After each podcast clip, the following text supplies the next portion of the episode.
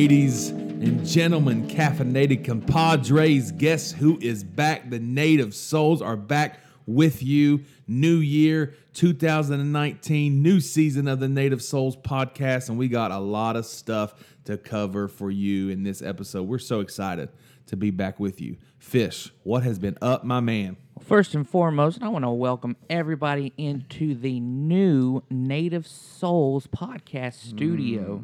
Yes. So we we decided that um, you know me and my wife we want to make an investment in this and Yes. and uh, and with you know with Diz moving, um, we yeah. decided to to invest in this that we can have better quality. And uh, far for me, I don't think anyone, unless we would tell them, would know that as of this moment, myself and Sherman are in Huntington, West Virginia, and Diz, you are in Peoria, Illinois. Yes, I am. Pretty awesome. All, yeah, all the way in Peoria, Illinois. So that's that's exciting. I'm I'm I'm I'm really really loving loving our the podcast studio, the Native Souls podcast studio.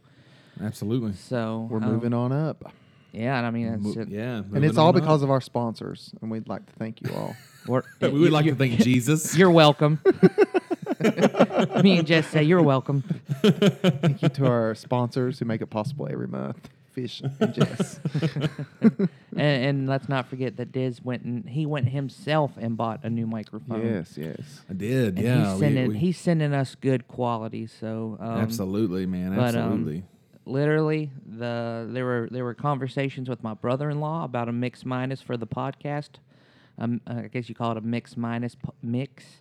Um, and then a lot of research on YouTube and Google, and and it brought us here today. That was a really something that I'm again just over the moon excited about. hmm yeah, we've been anticipating this episode for a while because of because of the uh, the upgrade, and we're, we've just been excited to come to you in a new year after a year of doing this. And um, you know, I mean, it's pretty much like the new season, season two of Native Souls. Oh, I'll take that. Yeah. yeah, is, is is at you and coming strong, Mm-hmm. and we're excited. Sherman, man, what's been up?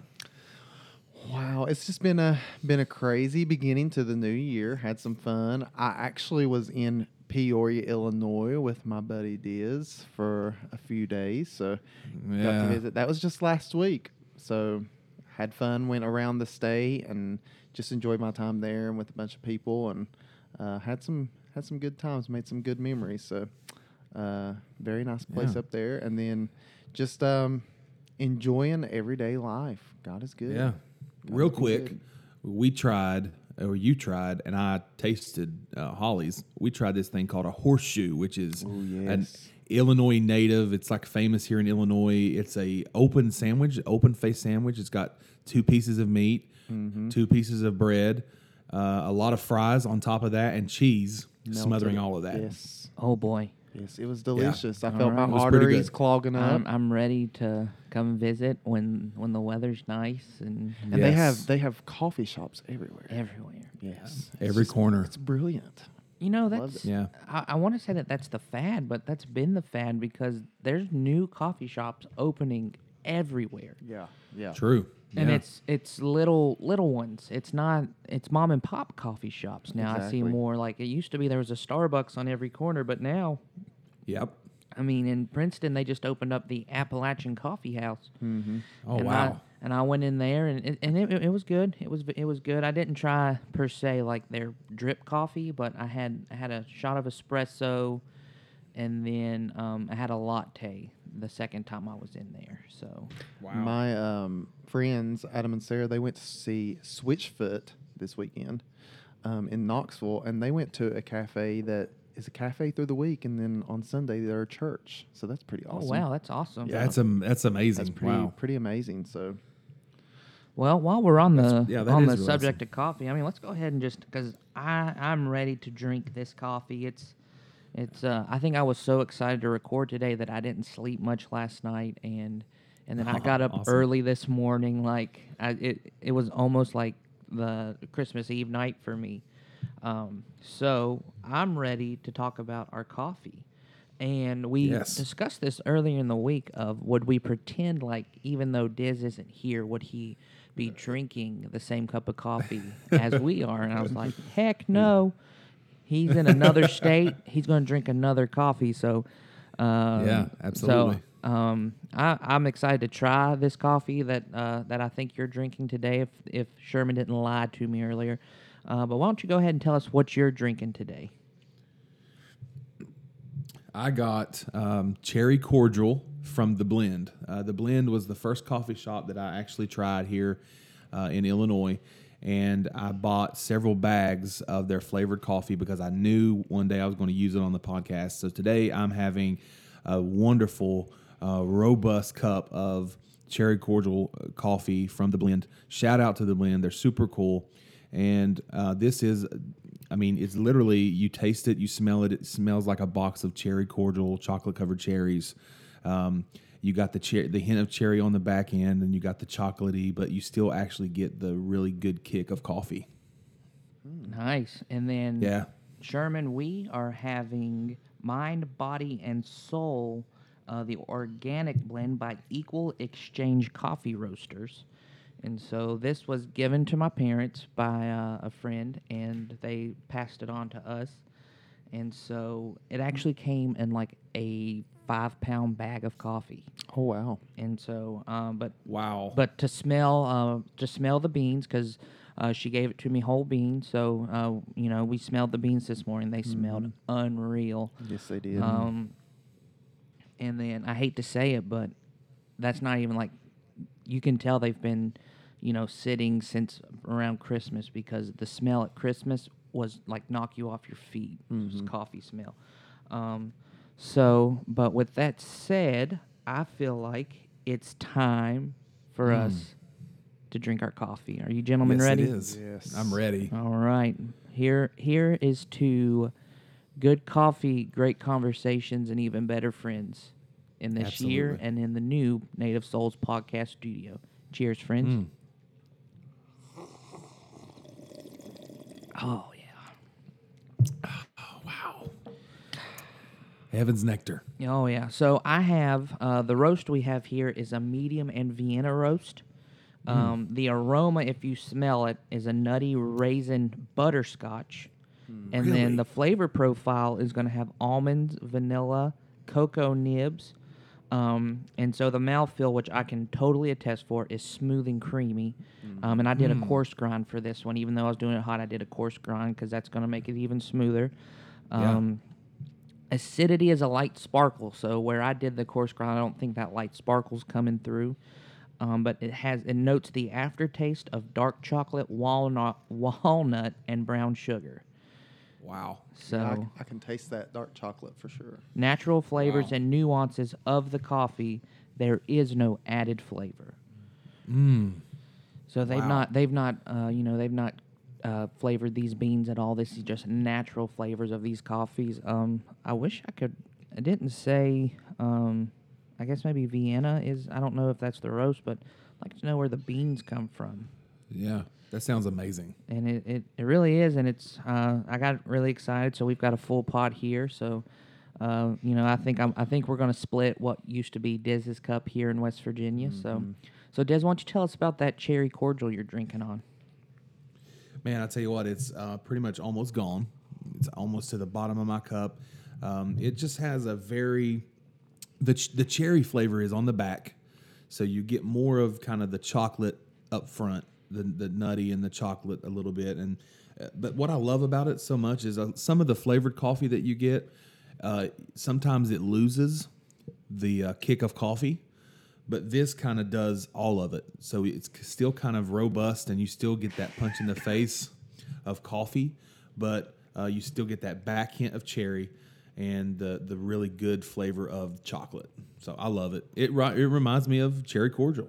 Yeah, I think that that that's uh when you're talking about flavored coffee, I think that's one of you know you have a good flavored coffee when you get the flavor without the sacrifice of that good coffee taste. That's what I that's what I like. I like a flavored coffee that still gives me a kick of coffee. Like I still want to taste coffee. Yeah, yeah, absolutely. I don't sometimes it feels like if if uh, if a bean's over over flavored or anything like that, if Mm-hmm.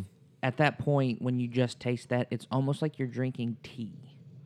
Yes, and I want I want that coffee feel. Um, and and uh, I was talking with my boss recently, um, and we were talking about coffee, and and we are talking about you know coffee has a certain feel in your mouth, and I'm and we weren't really talking about um, like flavor or like it says the, you know, the acidity gives you a slight sparkle in the mouth, but um, when coffee's done right, it's a little bit what what would you say thicker than like drinking water yes, just like yes, not absolutely. much it's a very minute difference but Absolutely.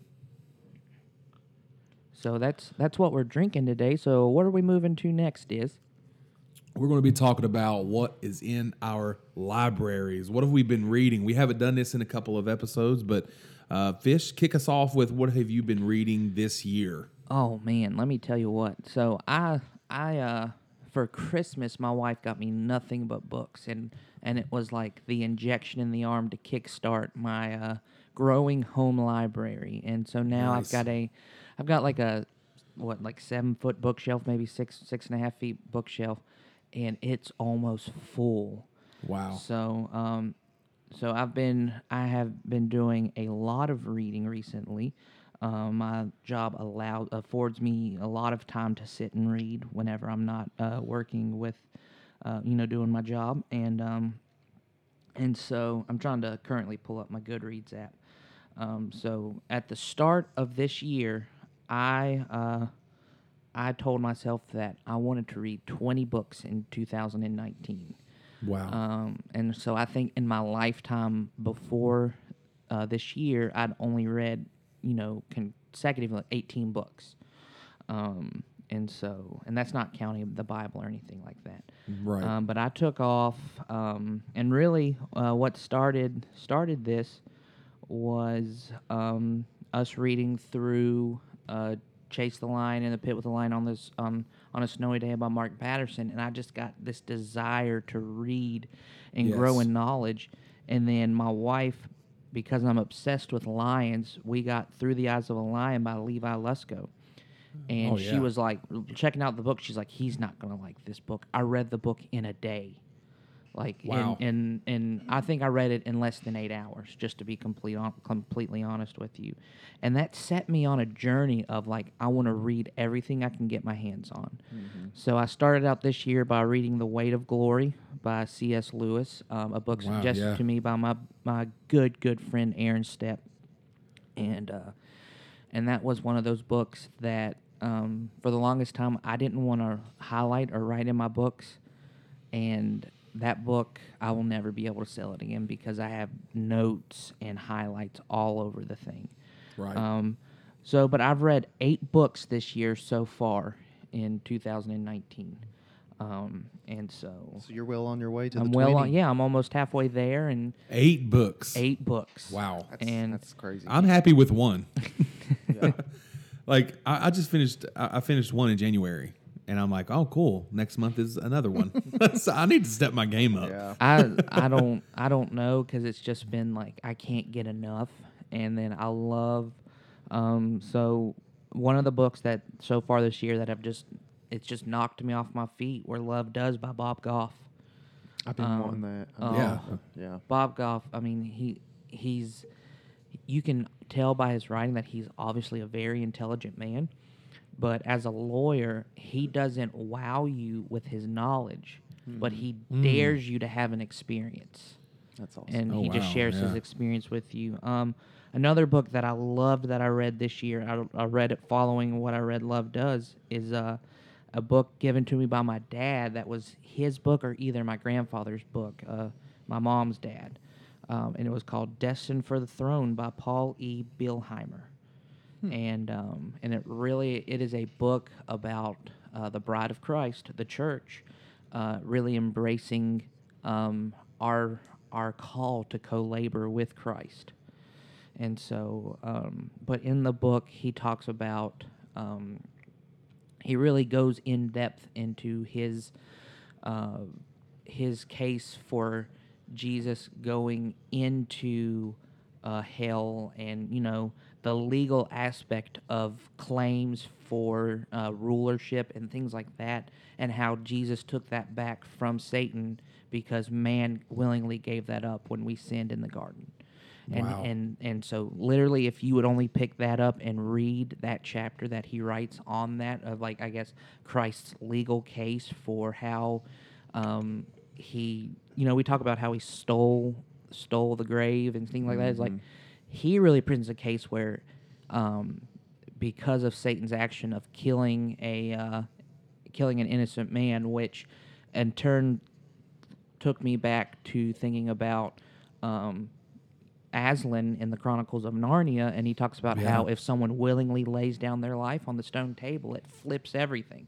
And so he pretty much, because Satan killed an innocent man because Jesus laid down his life and they made that deal, then that flipped everything and that allowed him to step into that role. So a lot of people Wow. say that's like too much of a reach, but I'm telling you, if you would just read that, it's really an eye opening thing. Um, and then Yeah, I that's will, heavy. Yeah, um, and it was literally like I've looked at that book for years and wondered about it, and uh, and so the only thing that I want to do is use my the rest of my time talking about books is to introduce uh, something something coming up here to our listeners. Uh, you, if you are on our Facebook page or if you are uh, following us on Instagram, we in the uh, in the year 2019 are going to launch a little program called Native Reads. Yes. And so, with us reading these books and growing in knowledge, we want to do book reviews. And so that way, if you hear books that we're reading or anything like that, and you're curious about that book, well, then maybe our review will be a thing like, hey, I want to read that for myself. And so, uh, recently I finished God is Good, He's Better Than You Think by Bill Johnson. And so, uh, first and foremost, I gave it four out of five stars. It wasn't my favorite thing by Bill Johnson, but it was really good. And so I'll, I will now read what I wrote here in my in my Native Reads uh, journal. Awesome. Uh, many believers consistently talk about God's goodness, but many time our motives and our or our mouths and our lives make two entirely different statements.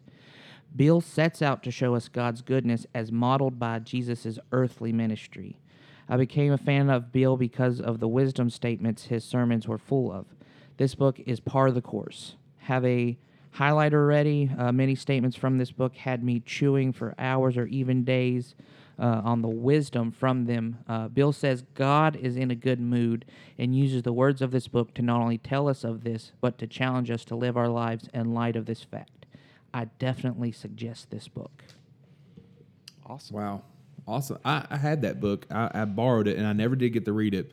So it is on my list of Bill Johnson books to read, but I do have um, one of his books. But yeah, that's awesome. And I'm I'm super excited by the way for the native reads. I'm super too. excited That's about awesome. Yeah, I'm. I'm. Uh, I mean, I wish. I, part of me wants to read my review for Weight of Glory, but I might save that for another one because uh, Weight of Glory was just an um, another amazing read. Um, so Lewis, obviously, uh, he's from England, um, and so he he doesn't speak. You know, he speaks, I guess, what you'd call the King's English. So, like, just finishing Miracles, three o'clock, two o'clock this morning was when I finished Miracles by C.S. Lewis. Wow. Um, you've got to like, I had to read it out loud to really grasp what I was what I was reading. I guess so that not only did I speak it in my mind, but out of my mouth and my ears heard it, and that would help me read him tremendously because Miracles is a scientific case that miracles are a real thing. Yeah. And I mean, he, uh, I, I was talking with uh, Lance McDaniel about it, uh, campus pastor of Lifeline Christiansburg, and um, and actually, let me go ahead and just pull up the text message I sent him because he was like, he we were talking about just how difficult uh, Lewis is to read, and more so in miracles than anything that I've read by him. Um, But have you read The Abolition of Man? I've not. So I've only read The Weight of Glory, um, and then Miracles, and then the Chronicles of Narnia. I don't think I've read Okay. anything else. I'd need to go uh, over over my notes. but I said chapter two of Miracles ends on a scientific explanation of heaven coming to earth. And I said, Who is this guy? Was he even a son of Adam? I mean, it's just he talked. He literally makes a scientific explanation of uh, when the church walks in power and heaven comes to earth, and how Wow. these two different realities can coexist on this. And and what the if if you ever read Miracles, you'll quickly quickly pick up that it's what I like to call just an old school clapback. And so um, I guess he just had enough of people, whether they uh, they believed in uh, a god of the air who um, Wow. was not concerned with our our comings and goings, and he was just there, kind of keeping the wheel of time moving, or they didn't believe in God at all. He was there making a case that not only are you wrong, but I will take your own arguments to why you're to why I'm wrong and use them to prove that you are wrong. Wow. So it was it was a big like it was just a clap back of like in your face, you suck, you're a loser, as much as loving way as he could put it. So Yeah, absolutely. So abolition of man is almost exactly like that, where he kind of claps back at the educational system oh wow, and, and what they were teaching, and he he doesn't call them out, but he but he kind of uses this a roundabout way to call out these educational institutions and the books that they're they're teaching children and how they're teaching them uh, things that are against God. And it, it literally is an old school clapback. I mean, that's awesome. and I guess have and I the- guess that's his. You know, he's he's uh every Christian apologist's hero. Uh, if, if you're if Oh you're my into goodness, yeah. apologetics at all, Yeah. you're gonna love love C.S. Lewis. And- absolutely. And I tell you what, I got the C.S. Lewis, um, the Bible with the New Revised Standard Version. I think is the translation of the Bible, which Ooh, is wow. littered with um, excerpts from his writings and also Oh, like man. personal journal entries of his that as you read. And I just did. Um, if you ever want to do a deep dive into a book of the Bible, do deeper into Scripture on the Bible app um, because when you like they have them for all kinds of New Testament books, but whenever you do that, it's going to have you read a chapter four times, and you you uh, do it four different ways.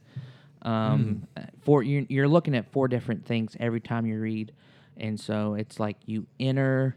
Uh, that's you just read it. You um, you so you're just literally just that's your first time reading it. You're getting to know the characters. The second time, you're paying attention what jumps out at you. Um, and then the third Wow. time, you're praying, God, what do you want me to get from this?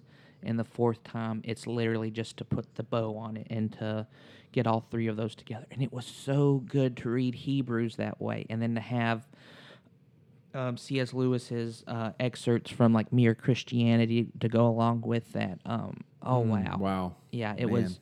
And so before that, I had done a like, I don't even know how they did this, but again, YouVersion is such an amazing app because It is. How do you study scripture without YouVersion? And I mean, there's probably if anyone, any pastors out there like, "Wh- who is this guy saying how do you study? But I mean, it's just I did I did a uh, 29 day study in the book of James through Wow. YouVersion, and it was so good. And I did it in the C.S. Lewis Bible again. So, I mean, and I love James so much. I think I'm about to do another 13 day study in James. James is one of my favorite books. It, absolutely, if not my favorite New Testament book, I love James without a without a doubt. But but enough about all this reading that I've been doing this year. Um, Sherman, what are you reading? Well, Since he, you- tell- he had tell it us up. about it. He I had, had it it up, up. and then we went into another Yeah. another rant, and then I saw him just put everything down. yeah, like I just put it down. whatever. Yeah, that's it. Um, I am actually revisiting a book um, that I believe that I talked about on the podcast last year. Um, it is Does that mean you never finished reading it? uh, actually actually no, I didn't completely finish it. Oh no.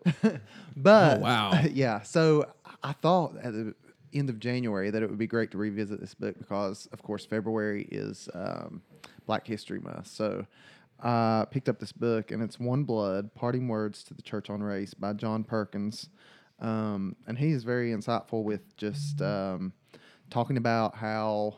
Um, you know, race has affected the church, race has affected our daily lives, um, and a lot of insightful stuff. And even talks about how racism was invented, you know, of course, in order to bring about slavery and all that. And it's just very deep, very awesome. Um, so I've been doing that. I've been reading that throughout the throughout the month, um, revisiting that, and then yesterday I started the book Counterculture, which I, I'm pretty sure it is. Haven't you read that Counterculture? Didn't you do a live Yeah. group on that? I, I did, and I'm just going to be honest. I didn't like it. So so you're re- you guys I think you both do this and I don't understand how. You read you have multiple books going at the same time. Yeah. I I, I, don't- stopped doing that. I was gonna say stopped. I try I think I tried that one time and and next thing I know like stuff from this book I was like, "Oh yeah, and this happened this," and then was like, "No, that didn't." I'm like, "Oh, cuz I'm reading two books at the same time." Yeah, I, w- I will say that uh, I usually don't read multiple books, but this month I have been. And Yeah. I have had that moment this month where I'm like, which book did I get that out of? Because I'm yeah. also reading another Yeah. book that I can't even remember what the name of it is. Yeah, But, see, um, what I'm doing Really now seems to be blessing you there, Sherman. yeah, yeah, that book. It's an awesome book, uh, but I Uh, can't. what- I what's can't it- what's it remember what called again? is. Yeah, I don't even know what. I it's tell you what, I mean, I know, I know that we weren't planning on, uh, on really diving into that topic, but you really talked about, um, you know, race in the church, Mm-hmm. and I really feel like, and I could be off base, but I really feel like those hard, rigid lines of race in the church are kind of slowly coming apart. Mm-hmm. And you're Yep. seeing seeing a more united church than we ever have Yeah. before. Yeah. Um, I agree with that. and and I think that's awesome because it feels like our culture just yells inequality Mm-hmm. and it yells racism, and the church is really being that come together a place where, um, you know, where that's not a not a thing. Right. Um, it was end of last year. Matt Chandler released a statement on race, and I was scared to death to watch it because, you know, it's hard. I was like, oh, he's he's gonna he's gonna you know say that. I don't know. I don't. He was gonna make a. I wasn't gonna agree with his statement. I'll leave it at that. But Yeah. but what he did was he made a statement that I probably wouldn't have agreed with, but then he used it to teach me something out of it. And pretty much what he said was that um, that what is it? Um, the church, as in um, the dominantly white American church, Mm-hmm. needs to stop taking our African American brothers and sisters and trying to make them look like us in saying the white church Mm-hmm. and let them step into their own identity Yeah. and and let them do that instead of okay he said that's where the problem is is because we want to deem success uh, you know uh, merit all these things that we use to measure success and greatness in people and we want to measure a different different culture by that and he says like that's why the church is failing because we want we want the black church to look just like the white church mm-hmm. Come on, and come then on. want now. and, and and and you say the shoes on the other foot you know the black church wants us to look like the white church but jesus just Right. wants us to look like the church the bride of Yeah, christ that's so, it. come on, man. so come on. there's no you know and that statement he made was just it was really challenging and it really made you think you know what am i doing if i minister to someone different from me what am i mm-hmm. doing that is you know my measurement for them of how are they doing in their walk with christ and at what point is it my culture my my Yeah. mores that i'm using to get them to look more like me instead of using scripture to get them to look more like christ Right. so so that's that's definitely a good thought to really start you know february with black history month Yeah. is is um you know am do i feel like you know the culture is is just in shambles and and it's you know really just to come out and say it that like we're in the in the midst of like a race war Mm-hmm. um if i didn't if i didn't go to the church then i would believe that Yeah. but I'm involved in the church and I see it and I see the bride of Christ coming together and I love it. That's it. I do too. And Yes. growing up, even it was always perplexed me how um, there was a black church and a white church like that. Just always. I don't know, and I never. There was never Yeah. really a discussion about it in my family or even in my church. But I always was like, why are we separated like that? And um, one of the things that he touches on in the book is about how the black church got started and how the uh, slaves, the first actual black church, um, was from a guy who was tired of being in the white church and you know the white church was making the standards and making you know this is how it was going to be and you know they were kind of i mean they weren't treated right in the white church of course because they were slaves Yeah. but Yeah. um, it's a very uh, good history of how that even got started and how he was breaking away from that in order to be a part of the church, you know, the Church Yeah. of Christ. So it's pretty awesome. And, um, you know, but I do, I agree with you. I believe we're getting to a place to where we are starting to see us coming together. And, more and the more. truth of the matter is, are are we like where we should be right now? Absolutely mm. not. We've got a long way Right. to go. Yeah. But are we moving in the right dir- direction at the same time? Absolutely. Yeah. Yes. I Yes, we agree. are. I I agree. agree too. Because No. really, it's not about the genre of music and worship anymore either. No. I mm. mean, That's right. You're seeing That's them all exactly right. cross over back and forth. Yeah. and I, and, and it's really, it's like it's all about every musician that I see. Because like we were talking before we hit the record button on today's podcast about Bethel releasing a video of one of their worship leaders um, doing a Tasha Cobbs song. Mm-hmm. Yeah. and, and it's Yep. just like man it's beautiful and it's Yeah. just it's really at that point it's not about style it's not about what it's supposed to sound like but it's about leading people into the presence of god Wow. That's Yeah. awesome. Exactly. That is awesome. And um, going back to counterculture, um, you said that you didn't like it. I've I, just read the yeah. first chapter, and I find it very, very good and very eye opening. Um, no, I, I will say that I, I didn't start not liking it until, um, and, and maybe when I say I didn't like it, I didn't like it in a small group setting in the culture of Logan, West Virginia. How about that? I could see that. Yeah. Yeah, but but it wasn't. I'm not saying it was a bad book, but Right. anyway, continue. um, I found it. I f- have found it very eye opening, especially when he talks about, um, you know, Jesus and the church, and Yeah. uh, starts talking about breaking down all of that and the relationship that we should and how we should, uh, you know, the name of the book, counter culture. You know, Yeah.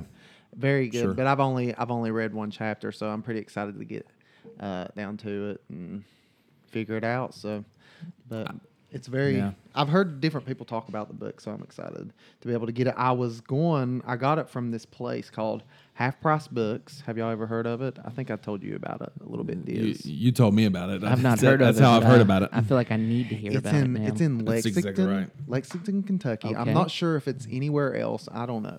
I haven't really I looked. wish it it was up. here. but I have some friends that live in Lexington, and on my way back from Illinois, I stopped in, and this it's the second time that I've been in Lexington that I went to this place, and of course the name of the store is Half Price Books, so most of the books are half price. Um, they are a lot of them are used, but they're all in good condition, um, and that's where I got uh, Counterculture. The a funny story. And I feel ashamed, and I just feel like I need to confess. uh-oh So I go into this half price books, and I mean, there's books everywhere. It's huge. It's like books a million for half price books. so, anyways, so I go in the, and I'm in the religion section. I'm in the, um, you know, Christianity section, and my first mistake was when I walked in. I didn't get a basket, but I got a shopping cart. You never do that. So I go and I'm Mm, in this wow. I'm in this section and I'm just getting, you know, I'm really wanting to get uh, books on leadership and all of that. So I was like, every leadership book that I saw and every author that I saw that I loved, I was just putting books in this shopping cart and I wasn't paying attention. And I was in that store for three hours. Oh, wow. The bad part was I went in there by Man. myself and I should have Oh, never done that. yeah. Three hours later, I'm still in there, and I turn around, and there's this shopping cart full of books. I have like 20, 30 books. did you buy them all Yes. So I please tell me you bought them all well, I go on, and I'm up at the cash register, and I'm like, you know, I'm just going to do it. They're half price, you Yeah. know, like Yeah, you got to. I'm I've got six seven hundred dollars worth of books, you know, and Yeah. then I start thinking about it, and I'm like, okay, when am I going to read twenty to thirty books this Like, year Yeah, I mean, yeah, let's do it. I mean, if I'm on your level, yeah. But then I start thinking that I've got boxes full of books that I've not really went through, and I really need to get through those. And so, the cashier, I'm standing in line, and I was the next one, and the cashier was like, "You ready, sir?" And I said, "Actually, I'm going to shop a little bit more." Oh, Oh, you chickened wow. out. So I turn around and I go back and I've decided that I'm going to put the books back on the shelf. But then, Oh. like, I start putting the books back on the shelf, and I'm like, this is completely ridiculous because I look like I'm a I'm an employee at this half price books. I'm restocking the shelf. yeah, and like this one guy, he was like in the aisle when I was like putting the books full of buggies, and we had a conversation. Then I walk back down the aisle, I'm putting them back up, and I'm like, I look like an idiot.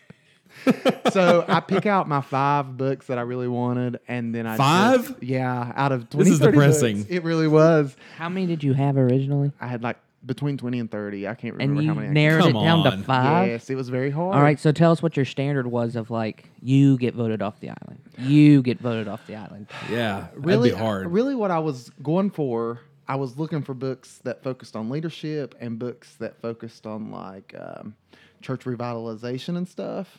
And when I, I got the books that I felt like really got into that better than the others. So, you know, the ones that I felt like talked better about what I was looking for for leadership, I got. Gotcha. So yeah, Mm-hmm. I narrowed it down to five, and then um, and then I just left the shopping cart, and I felt horrible Oh.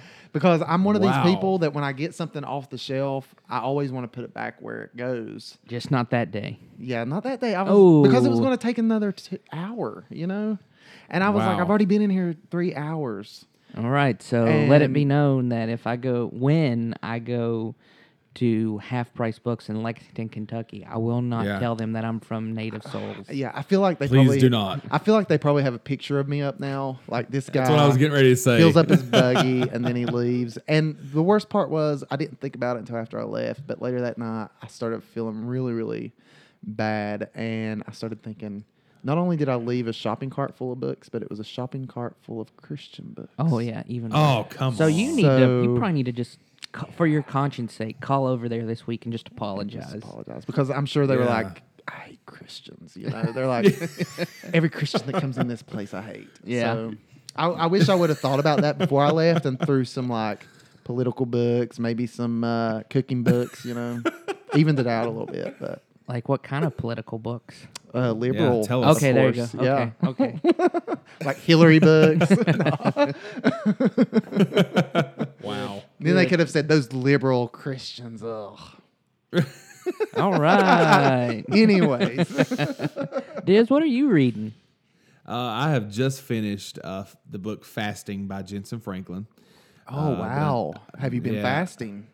Y- y- yes, and Uh, not anymore. You just told us. yeah, yeah. I just finished that in January, and I, I just started uh, Fresh Wind, Fresh Fire by Jim Cymbala. Yes, that's Um, such a great book. Yeah, man, I'm so excited about it. Actually, I actually have multiple people in the church reading it. I really felt like uh, God told me to read it. I, I really felt like it was just impressed on me to read that book. At the, you know, after I read the fasting book, and I told the church about it, and uh, several of them went and got it, and they're reading it with me. So.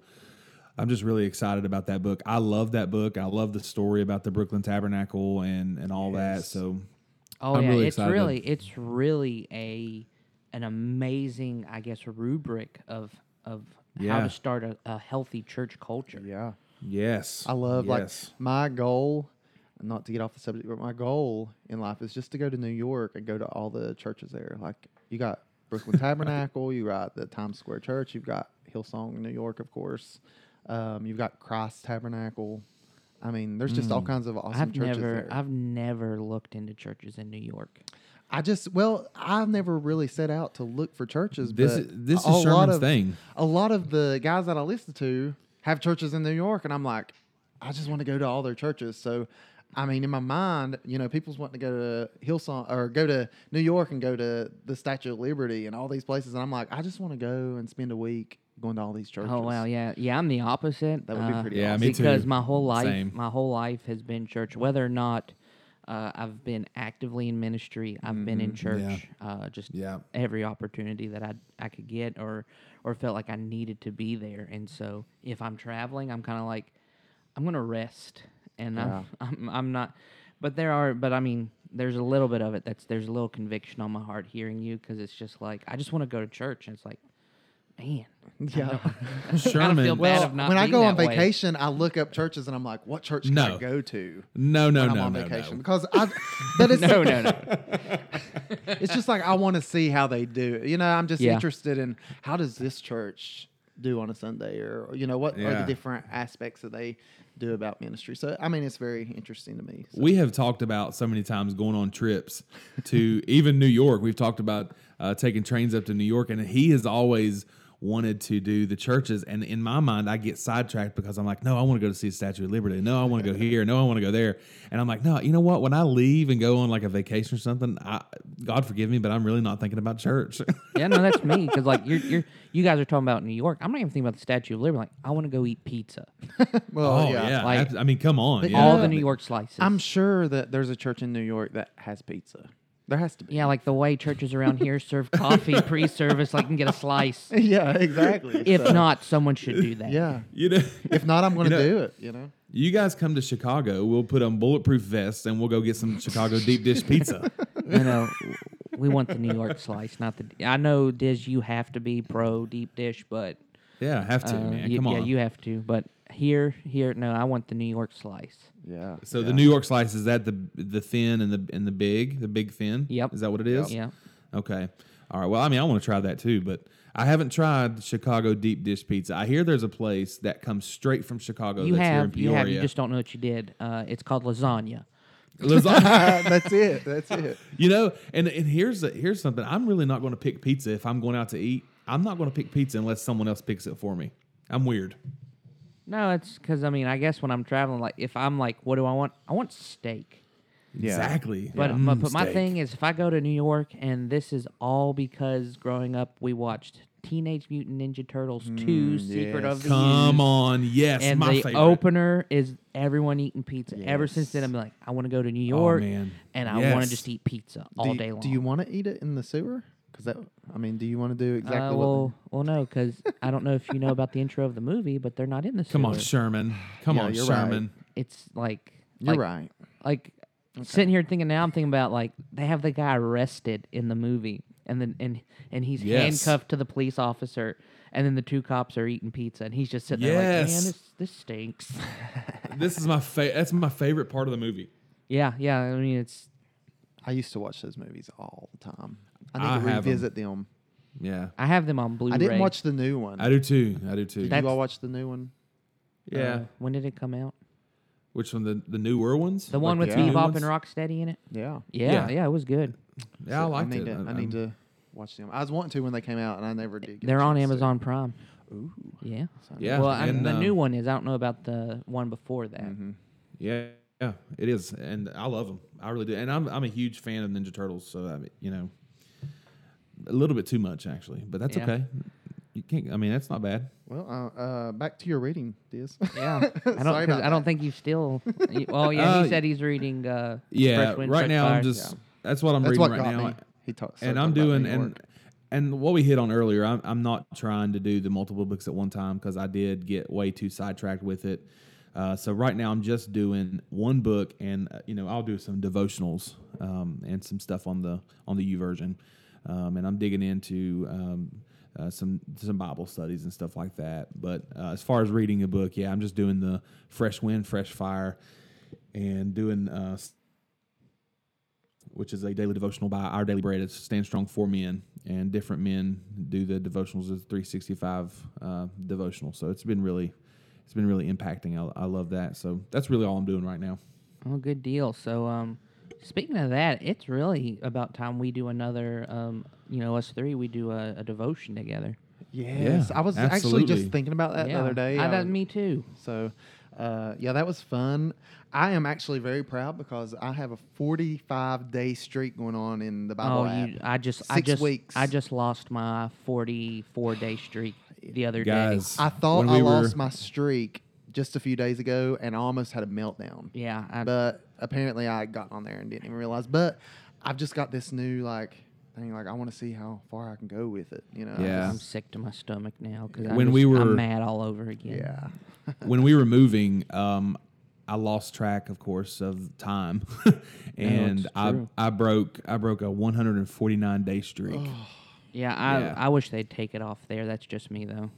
Yeah, I'm, I'm with you. Because you're like feel proud, but then when you lose it, you're like, what in the world? Oh, it's it's just like getting kicked right in the stomach. yeah. Yeah, But yeah. I'm, I'm pretty proud right now. Um, I'm, uh, and I've been doing a lot of devotions on there. So Yeah, I mean me and Sherman, um, me and you have on the same the same streak going on. We're both at 45. yeah, we started on the same day. Which well, you lost your streak, but yeah Yeah, yeah. So yeah. I wish it. It's. I wonder if they're like because apparently I learned uh, from a student at the church the other day that um, you can apparently you know all the rage is keeping your streak alive on Snapchat. mm-hmm. and they're like, you can if something happens, you lose your streak. All you gotta do is email them and say that it was an issue on their side. They won't investigate it, and they'll just give you your streak back. Wow. So, Wow. Greg Rochelle, give me my streak Yes, back. that's what I was getting ready to say. Give me my streak. yes, that's it. Man, man, it just, wow. man, it's just like I was like enjoying this until you started talking about the streak, and I'm like, my day's ruined all over again. That is hilarious. I don't know if I got to talk about this.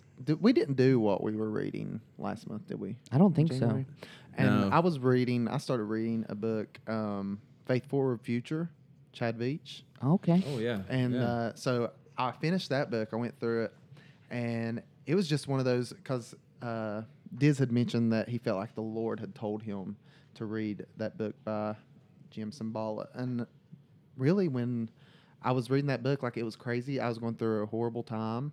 And uh, you guys know the horrible time, but I was really just like, man, I really just need the Lord to just help me right now. And yeah. So I picked up this book out of nowhere. I had had it from the time that it released, and it's been out for a while. And um, last month I picked it up and started reading it for the first time. And literally, the first chapter was exactly Chad Veach went through exactly what I was going through at that moment in my life. And I was like, oh my gosh, how is this even possible? You know, his story opening up in the first chapter was my story exactly. And I was like, Mm. wow, there's hope for my ministry. There's hope for me. So it's pretty awesome when the Lord gives you, you had touched on how the Lord had told you to read that book. And even when I wasn't even thinking that He was telling me to read it, I picked it up and He just grabbed me. And um, the whole book just kind of spoke to me. And pretty much what it was about was that, you know, you've still got a future, even when it seems like everything around you's crashing and that, Yeah. um, you know everything that you planned and had one of the things was you know he had a plan and he had everything going for him and uh, you know everything was going good in his ministry and then he had to make the decision and that decision would either make or break him.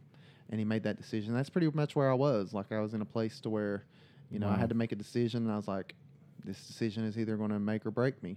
And uh, Yeah.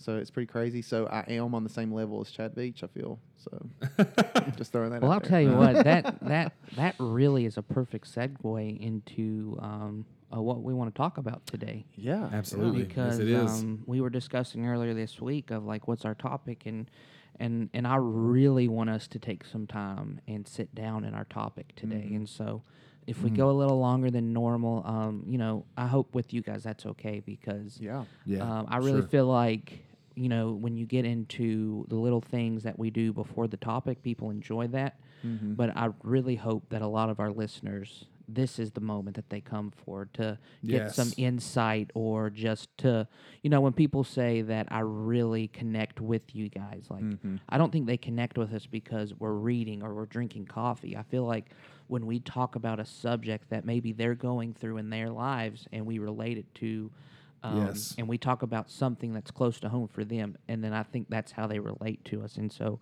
uh, we really want to just really talk as as brothers about what it's like to to question God. Yeah. Absolutely. And so, obviously, in transition moments like what you've just spoke on, Sherman, it's Mhm.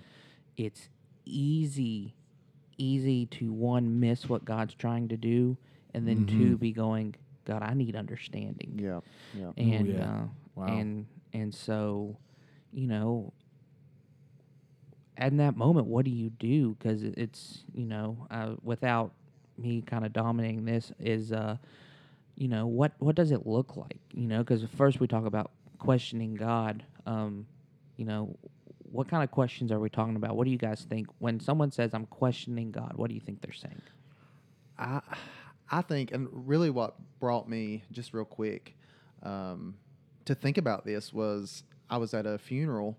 Um, a family in our church had a devastating loss, and I was at the funeral, and I was talking to the mother who had lost her daughter, and she was just a mess, and she said, "I really just don't know what has happened," and she was just talking about how they've always been in church, they've always, you know, done what they felt the Lord had called them to, and she said this is really tough on me and I'm questioning. And she said, and I know the I know you're not supposed to question God. Well then it seemed like every conversation after that I started having conversations and people would say the same thing about how, you know, I know I'm not supposed to question God. And I was actually at the gas pump uh, this past week and I ran into somebody and we were just having this casual conversation. All of a sudden they said they were talking about something that happened. They was like, I know you're not supposed to question God, but I really just questioned him at that moment. And so really in my mind I started thinking, you know, it doesn't say that we're not to question God. I, I think that it's actually all right when we question God. Um, the thing of it, I think that we need to be careful about is when we question His authority and when we question His power. Um, you know, I don't think that it's necessarily wrong when we say, God, why are you doing this? Why has this happened? Or why has this come into my life? Yeah.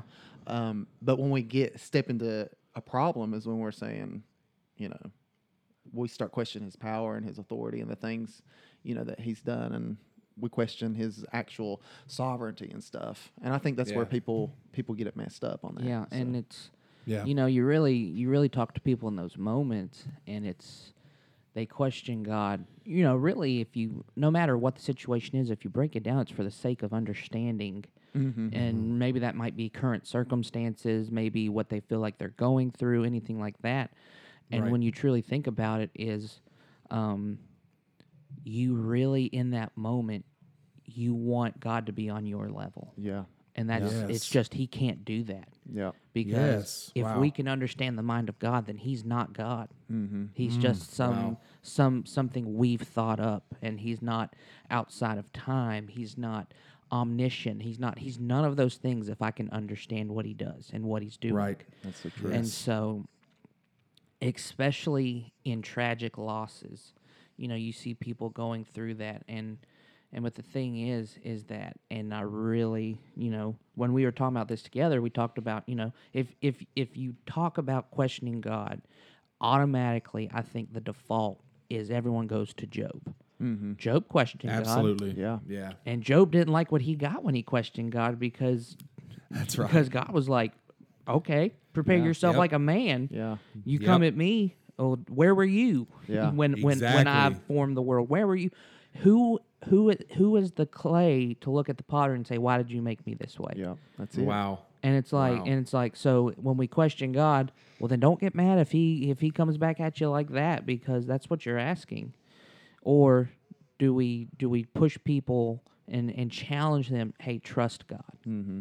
Yeah. Yes. Yeah. And that's that's the key. And I, I think, you know, you look at Job and you see that the Bible even says, you know, in all this he didn't sin. You know, but yet he did question God. And I think people get in that and I think the key is not to question his goodness, not to question, like I said, his power and stuff. And um, you know, there have been plenty of moments where I've questioned God. And I've oh, yeah, seen my yeah. life and I look at people, their circumstances and the things that I went through, sometimes I didn't have anything else to say to God except for my questions mm-hmm. and saying, Yeah. God, why is this happening? God, where is this leading? God, what is happening? I think at the end of the day, when we get to those places, because we're only human, we're only flesh, and when we and God knows that God created us, He knows every part of our being. Absolutely. So I think that He's okay if the only thing that we have to say is questioning, you know, because at least we're having some kind of conversation. Yeah, Because I mean, growing up, looking at my parents, sometimes you know I would question them. I never questioned their authority, and I never questioned, you know, that if they love me or not. But I questioned why they would do something or why they would say no, why they would. And I believe that God wants that same relationship with us. He wants us to be able to come to Him and say, God, I know I'm your Yes. child. God, I know yes. that you have called me. God, I know that you have that you are good above everything else, but why is this happening? Yeah, why is this going on? And it's So- really like for me as a teenager, you know, I spent from the time that I was probably 12 to the time that I was 18, like, you know, I why are my parents doing this? I know so much more than them. Yeah. And I'm like, my Right, parents are not smart people. I went I moved Yeah. out to go to college for one semester, came home for Christmas break and was like my parents are the smartest people on the planet. I don't know Right. what I was thinking all of these years yeah, Absolutely. and and I really think that life lesson has prepared me to not always be happy with my current circumstances, Mm, but no, yeah. to to lock in, you know that that God's not going to leave me. He's not going to forsake me.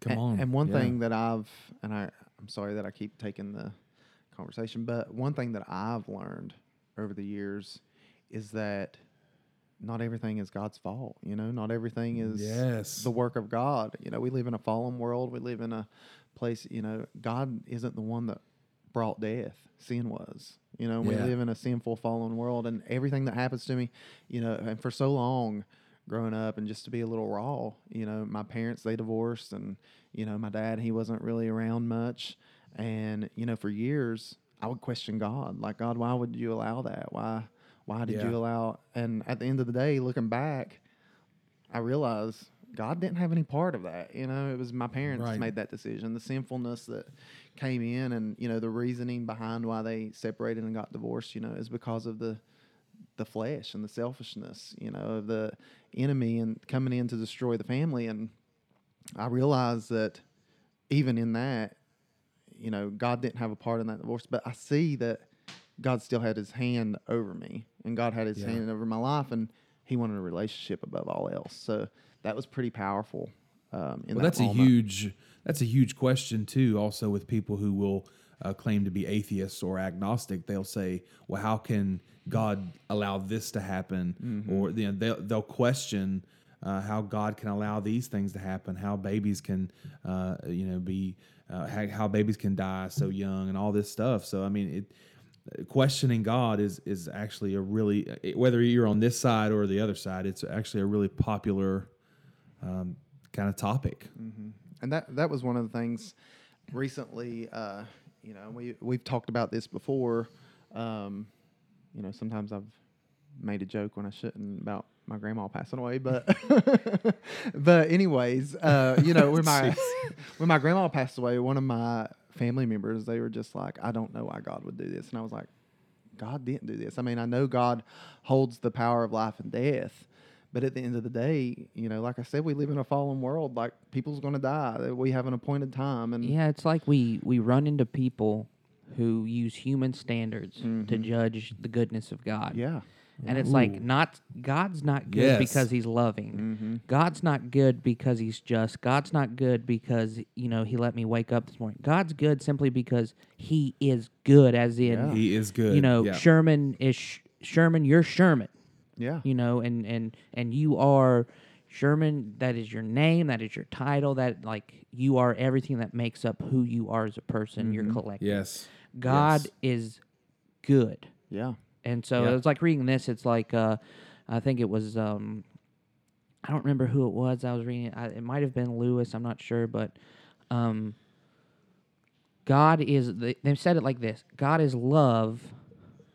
Is a great statement, but some people want to say love is God, mm-hmm. but that can't be true. No, not at all. because love love can be flights of fancy and things like this.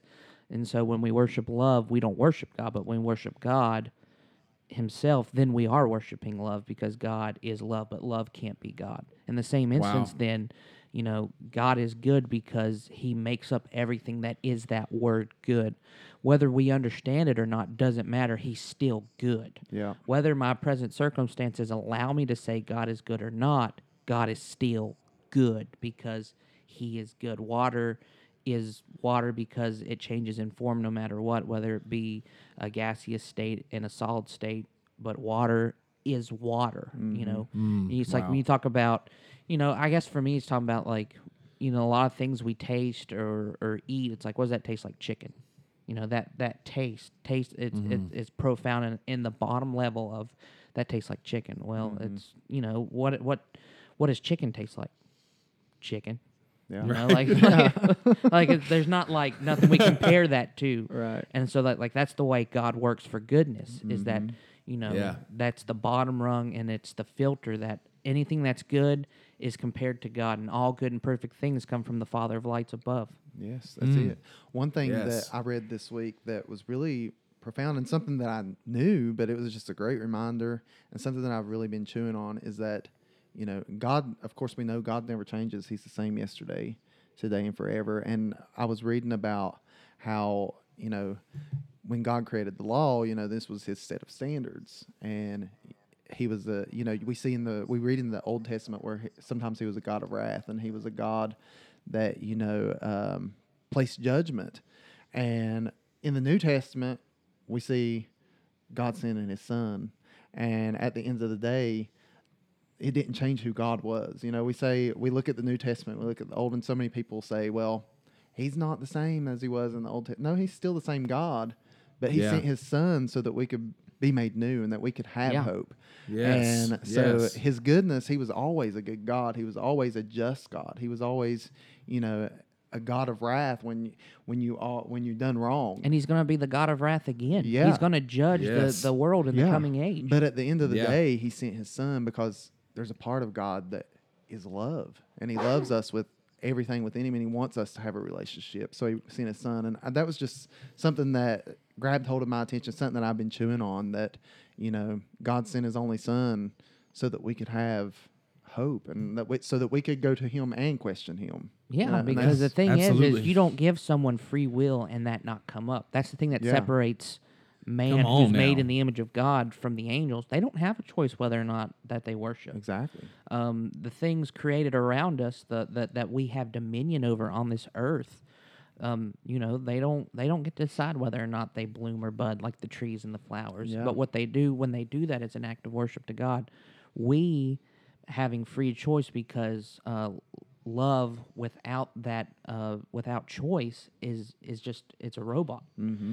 That's right. And, and uh, we have that choice to worship him because he wants that he wants that relationship with us. And and what you see is he's always wanted that. When he created Adam and and he he he knew Adam's needs and wants and wishes, and therefore he saw Adam's loneliness and sent him a helper. And he always wanted that relationship that that you know I guess that co you know the relationship of love that goes back and forth and ever since Adam sinned, uh, he he st- started the process of getting man back to that place. Yeah. And and so then he had to Jesus had to make the ultimate s- sacrifice to get us to where we could approach God again, yeah. and uh, and it allows us ourselves to go into a place that before Jesus' sacrifice, the high priest, you know, could only go in once a year mm-hmm. after being prayed up and doing his own sacrifice. Like Jesus is that sacrifice that allows us to go into the holy of holies and to have that relationship to pres- present ourselves before God. Who can't be around sin, but he can be around us blameless because of the sacrifice of Christ. Yeah. Yes. And so, you know, we talk about God's goodness and all that thing. Well, you know, to bring it all back is it's just like that is the goodness of God that He laid that down, took on the sins of the world so that we could have a rela- relationship with Him. Yeah. One of the most powerful uh, steps that I took in my Christian walk was to choose to worship Him no matter what, you know. And Yeah, I think yeah. growing up, I was always raised in church. I was always, uh, you know, I've been singing in church since I was 10. Uh, you know, I'm going on 20 years of serving God and been in some type of ministry. And for the longest time, though, I'd done it because my mom said to do it. I'd Yep. done it because my grandma was pushing me along.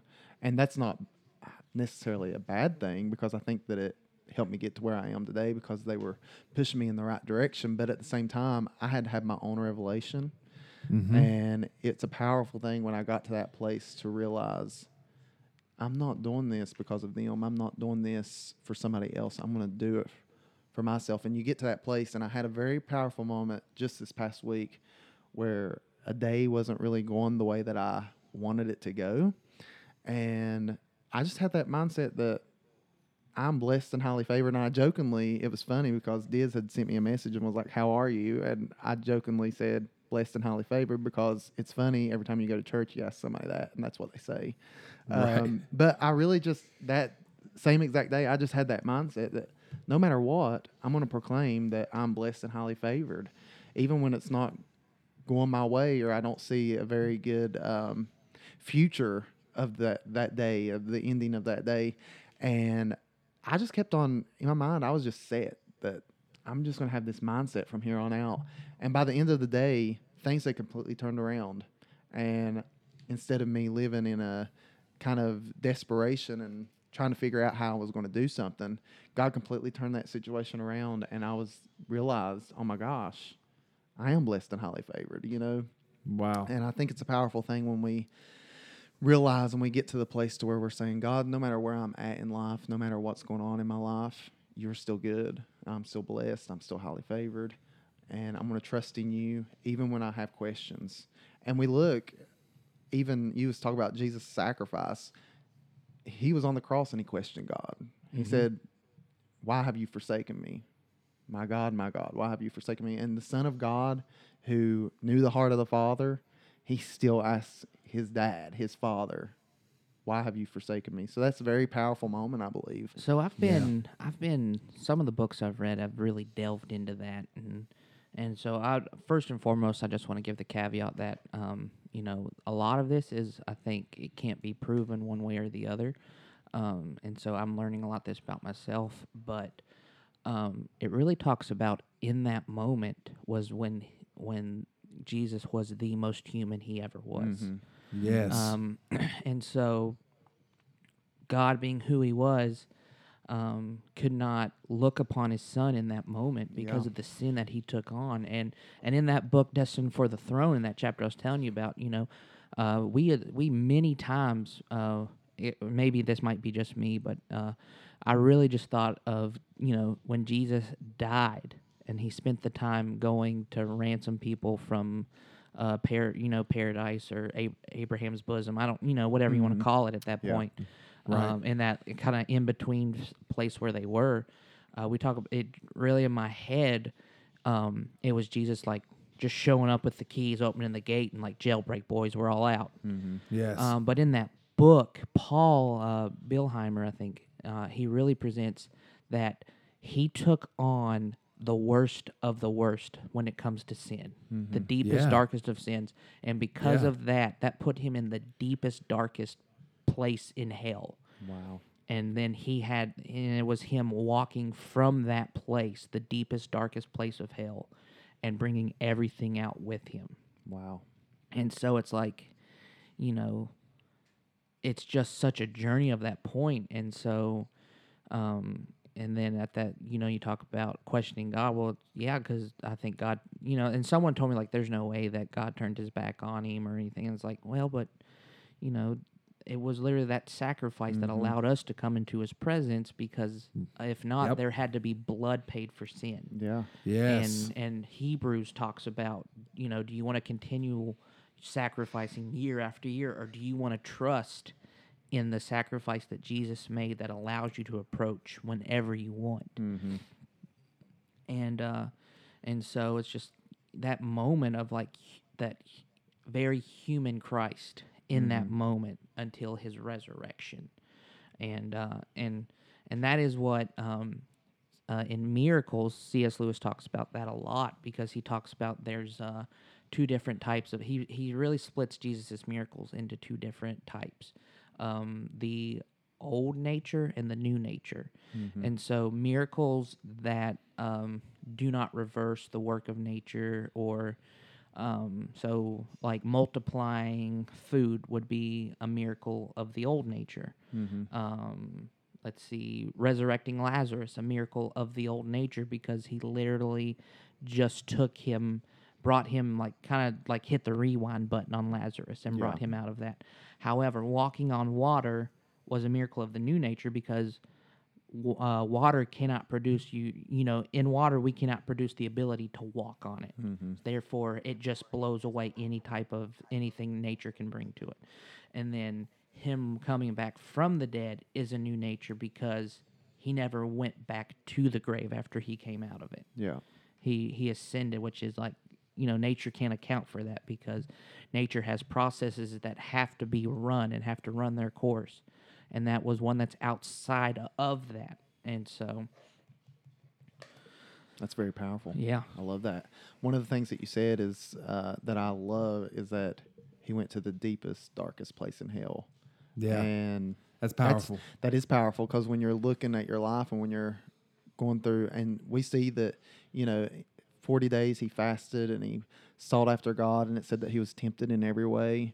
And then he goes to the deepest, darkest hell. And we serve a God that's already been there. We serve a God that no matter what Yeah, we, don't face in life, we don't have a high priest who can't sympathize with Yeah. what we've been Come through. on. And that's very come powerful. on. You know, these religions they Just serve that. they serve gods who they've never been there. You know, they Yeah. they Yes, read yes. the, in their holy works and all that. They don't have a place to where they can really see a God that sympathizes with them. And we serve a God, a Christ that's already been there. He's already Yes. been in that deepest, darkest place. No matter what you're facing, he's Yeah. already walked through that Yeah. hell, and that's Yeah. that's amazing to me. That and we can go, and the reason that we can go and ask those questions is because he has the answers.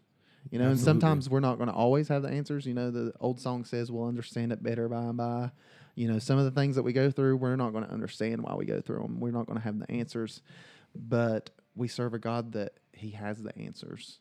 And when we trust in Him and we really, there have been things that I've walked through, and at the time I've had questions and I didn't get the answers, but I look back and I see that it was all a part of the walk. It was all a part to get me to where I am now. And that's just very powerful because a lot of times we're like, God, this would be so much better if it happened this way.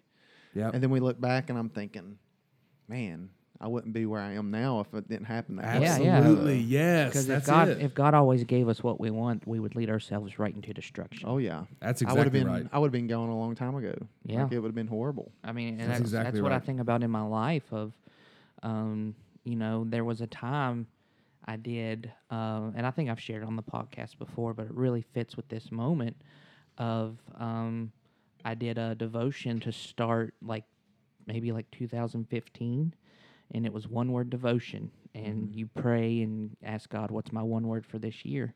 And really, God laid on my heart that year for trust. Mm-hmm. Within a week mm-hmm. of finding that out, I'm laid off from my job.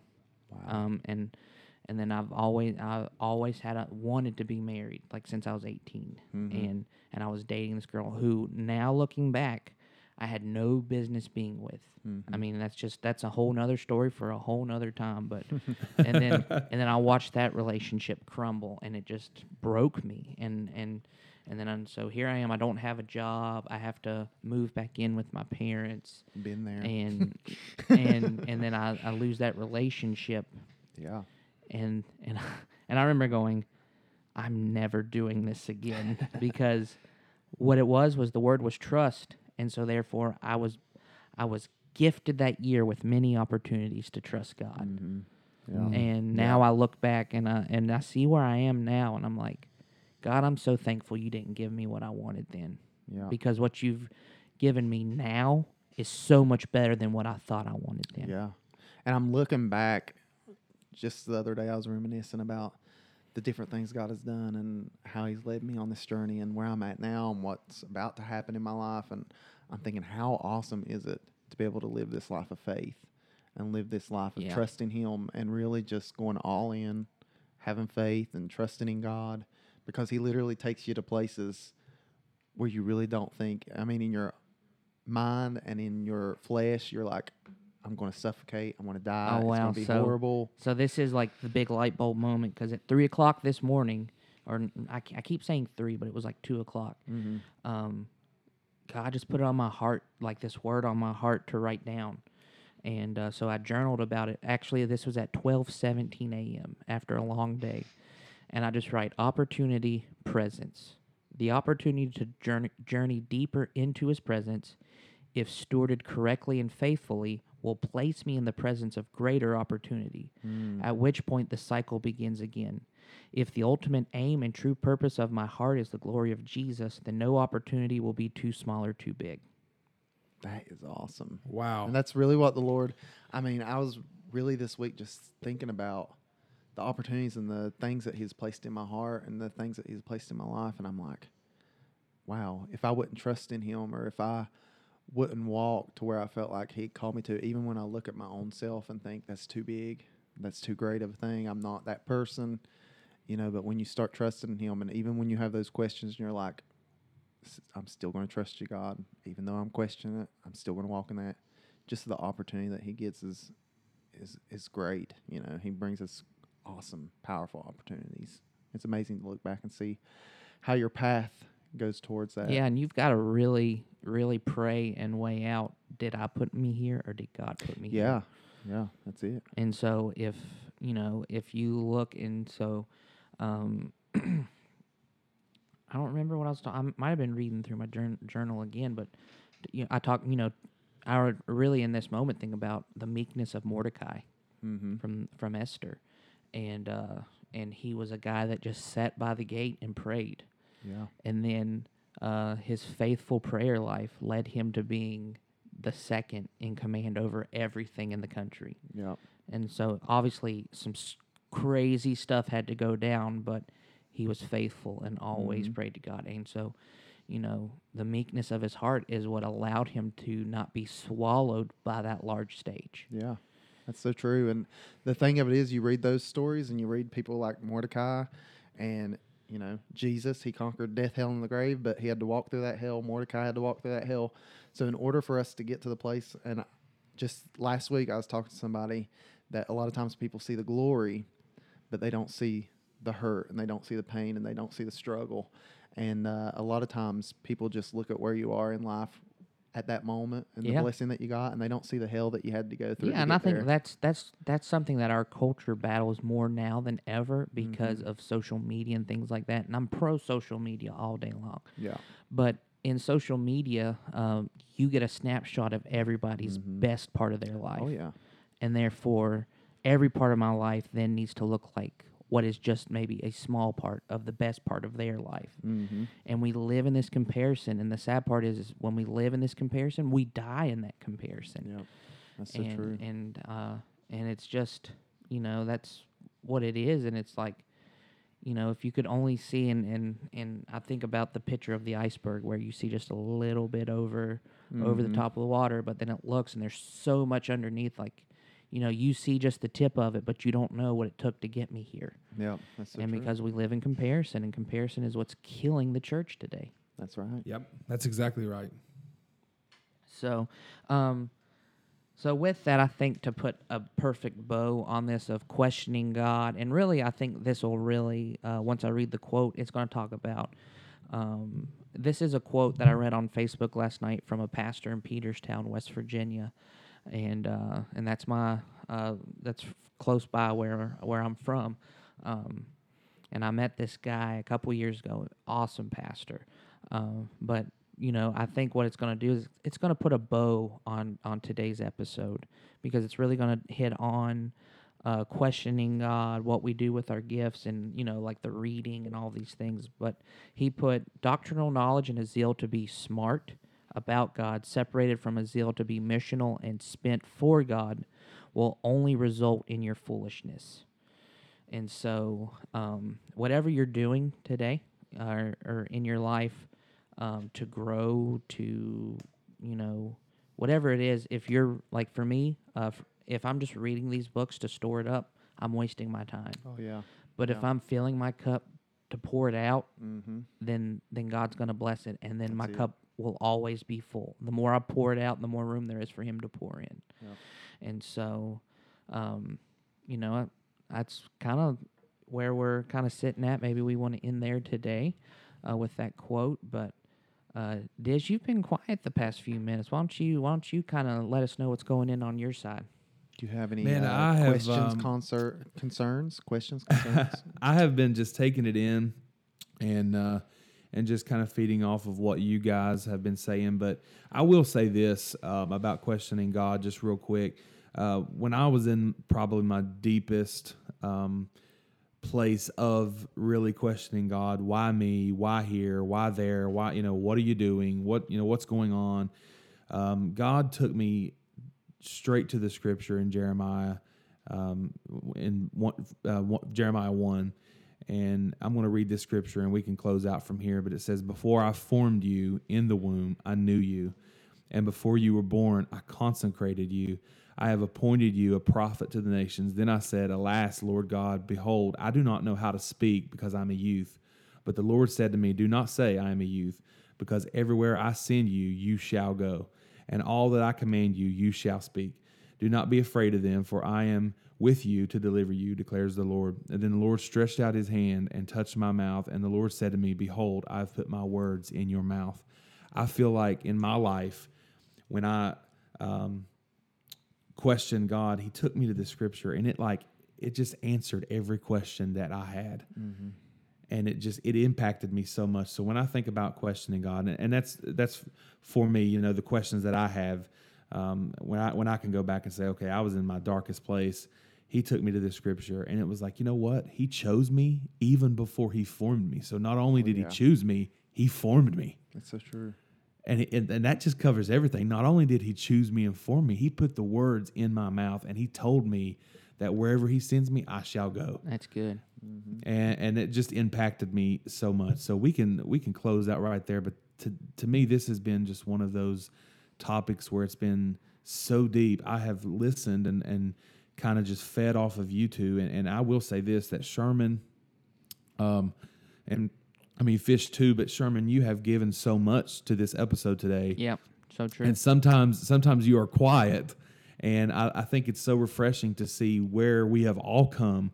Mm-hmm. Uh, from last year to this year, it's oh, yeah. so crazy to see the progression yeah. of just us as people, us as friends, and what God is doing in our lives. And I think it's amazing. I tell you what, it's it's really, uh, I think, and this will get into. I've been chewing on the scripture that's in our memorization. It's Ephesians one twenty two, mm-hmm. and He mm-hmm. put all yeah. things in subjection under His feet and gave Him as a head over all things to the church. Yeah. Yes. And whether we're talking about God's goodness or questioning. Um, why things are the way they are, I really feel like if we'll remember Ephesians 1:22, and it's just for such a time as this of he puts all things under his in subjection under his feet. Whatever you're yes. going through, God's standing on top of it. That's right. And in such Come a on. way that it can't get you. And then the next part is not only is he, you know, it's not that he's just so wrapped up in fighting your thing that he he can't, you know, know where to go next. No, he's the head which is leading you. Mm-hmm. So not only is he taking care of you, standing on your issue, but he's the head that is leading you over all things. And so, um, if we'll just trust God, if we'll just you know lean in, lean into His goodness, mm-hmm. then just like Ephesians one twenty two says, He's got our back. That's right. Amen. Absolutely. Wow. Well, Sherm, I want. I th- I feel like in in Diz, I I feel like you'll agree, but yeah. I think this you, the way that you've carried this episode, I, I I think it's just best that you're the one that closes us in prayer because because really what what you shared with us today is is your season the season of your life has prepared you to talk on this subject. Mm-hmm. Come on. So then you know why don't you pray over not only me and Diz, uh, over yourself, over the podcast, but our listeners. Yes. Of of just pray out of this season of your life that you know I feel like you're kind of peeking into the next season, mm-hmm. and as as one chapter closes, the the next begins. But as that happens, you know you're you're more more aware now of of what opportunity lies ahead, and I think that's because of the freshness of of you know let's just say it of hurts in your mm-hmm. life, and so who more than you can pray over people and, and reach to the heart of the issue. So why don't you uh, why don't you pray over it?